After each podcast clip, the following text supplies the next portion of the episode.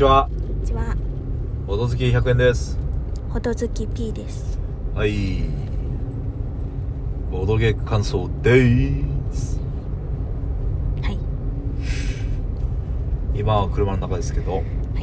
今さっきボドゲやりましたね。はい。今のは何すか？やす。やすこのがね？なやすこだ。はい。なんてボドゲですか？あ 携帯落としそうになった。あ、名前わかんない。えっと、炎と石の時代と、うーん。ファイヤーエッドストーンかなっうていうやつをやりました。で、どんなゲームかっていうと、カルカソンヌっていう一応有名なゲームがあるんですけど、うん。うん。その作者が作ったゲームで、うん。まあ、最近のゲームですね。うん。で、まあ、2人でやったんですけど、うん。まあ、なんでしょうね、原始時代のうん。世界がテーマなのかな？うん。で、南アフリカからにコマがあって、うん。で、それぞれなんかね、タイルがあるんですよね。うん。なんか、で、その、自分の手番だったら、うん。自分の駒を移動させて、うん。行った先でタイルをめくって、うん。なんか食料を得たり、うん。なんか技術を開発したり、うん。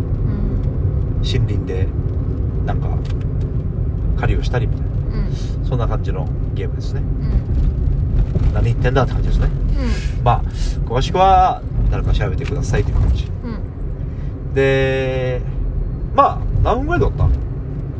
インスト自体は10分ぐらいえー。もうちょいかかった？かかってそうだった。そうね、まあ、15分ぐらいかうん。プレイは40分ぐらいそうなんだ。じゃない？1時間かかってないんじゃないかなうん。多分だ終わったのが8時前でしょ。うん。始めたの7時ぐらい7時？マジ？何時に帰ってきたん今日？分からん。まあそんな感じでしたけど、うん。まあ、結果は P さん勝ちましたけど。うん。どうでした？まず面白いか面白くないかでいうと。ふーんってなった。というのは？なんか頭は使った気せんかった。ああ脳みそは解けなかった脳みそは解けないですね。うん。多分。うん。あのゲームで脳みそ解ける人はなんか何かを勘違いしてるというか。まあまあ分からんでもない。なんか一応逆算してあととい残りのタイルで何が残ってるかみたいな。うん。面白いか面白くないかじゃあ面白くなくはないってことですか？もう一回やるじゃんうん。なんかもうあの手放してもいいよって感じ面白くなくはないのに？うん。もう手放していいの？うん。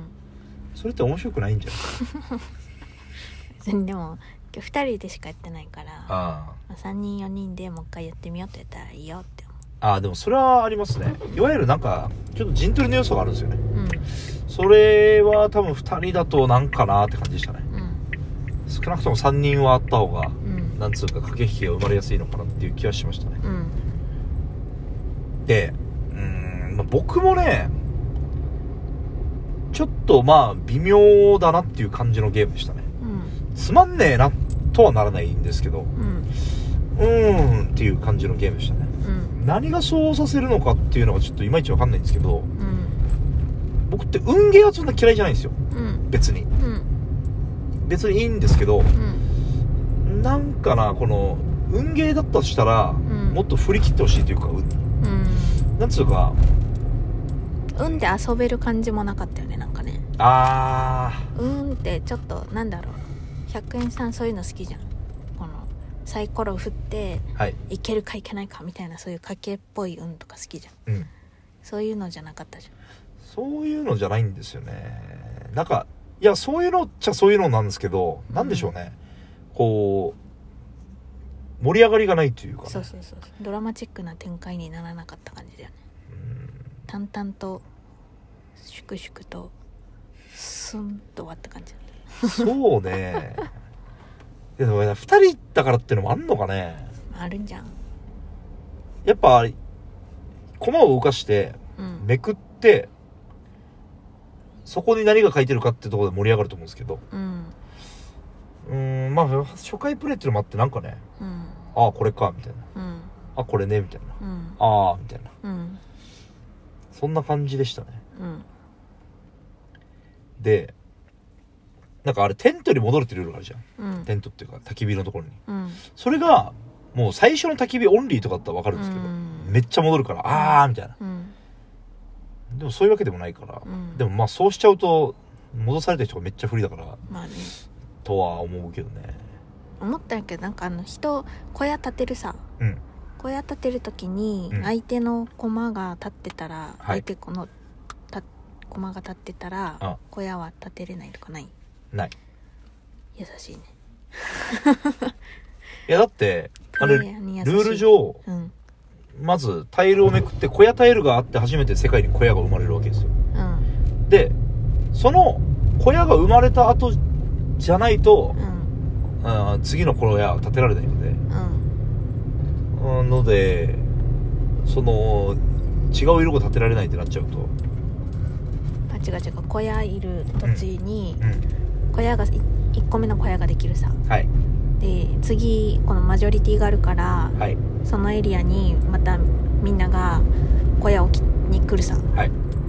その時にうん。じゃあ私がそのエリアに小屋建てようっつってうん。踏み入れたらはい。私がいる状態で小屋が建つさ。はい。で次に100円さんはうん。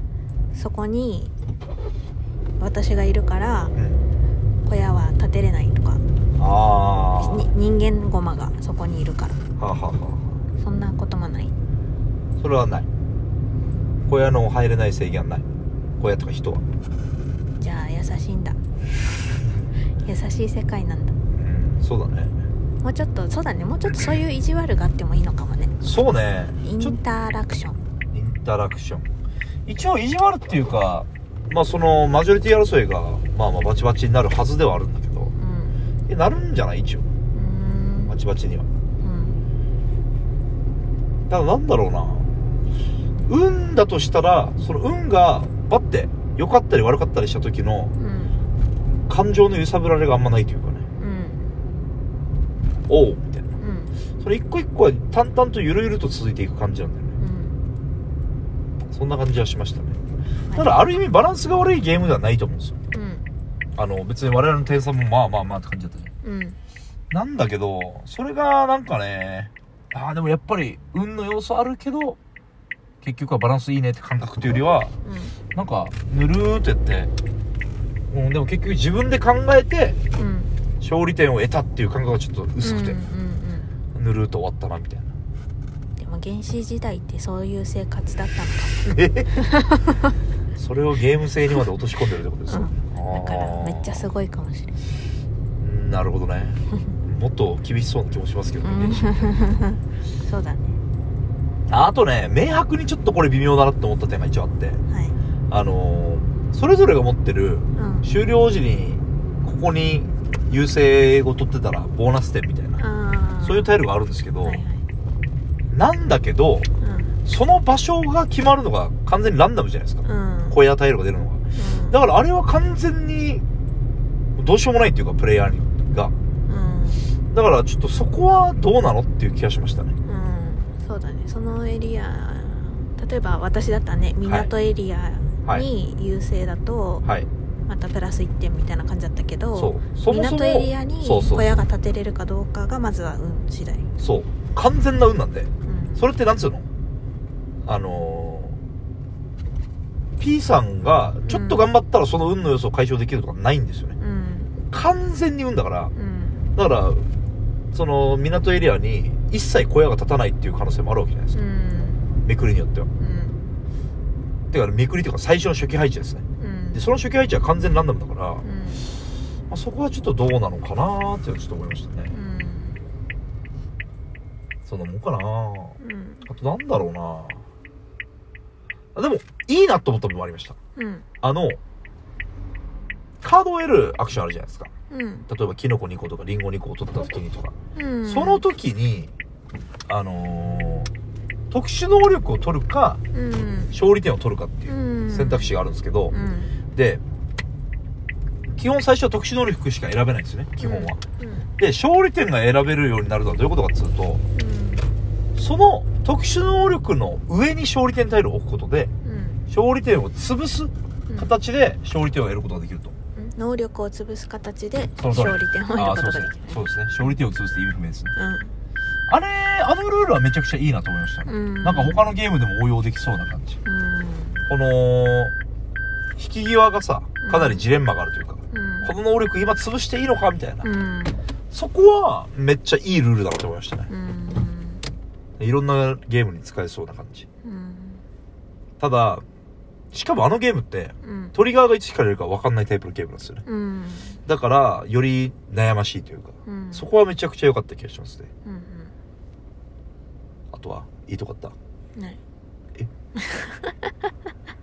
可愛くもない？可愛くない。セットアップもめんどくさい？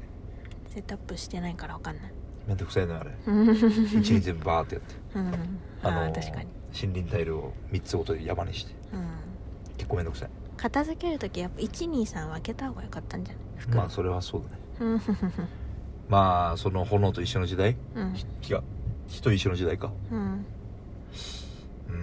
まああと4人ぐらいで遊んでみたいね2回ぐらい。うん。それで判断しましょう。うん。そんな感じでした。はい。ではボード。ほどバイバイ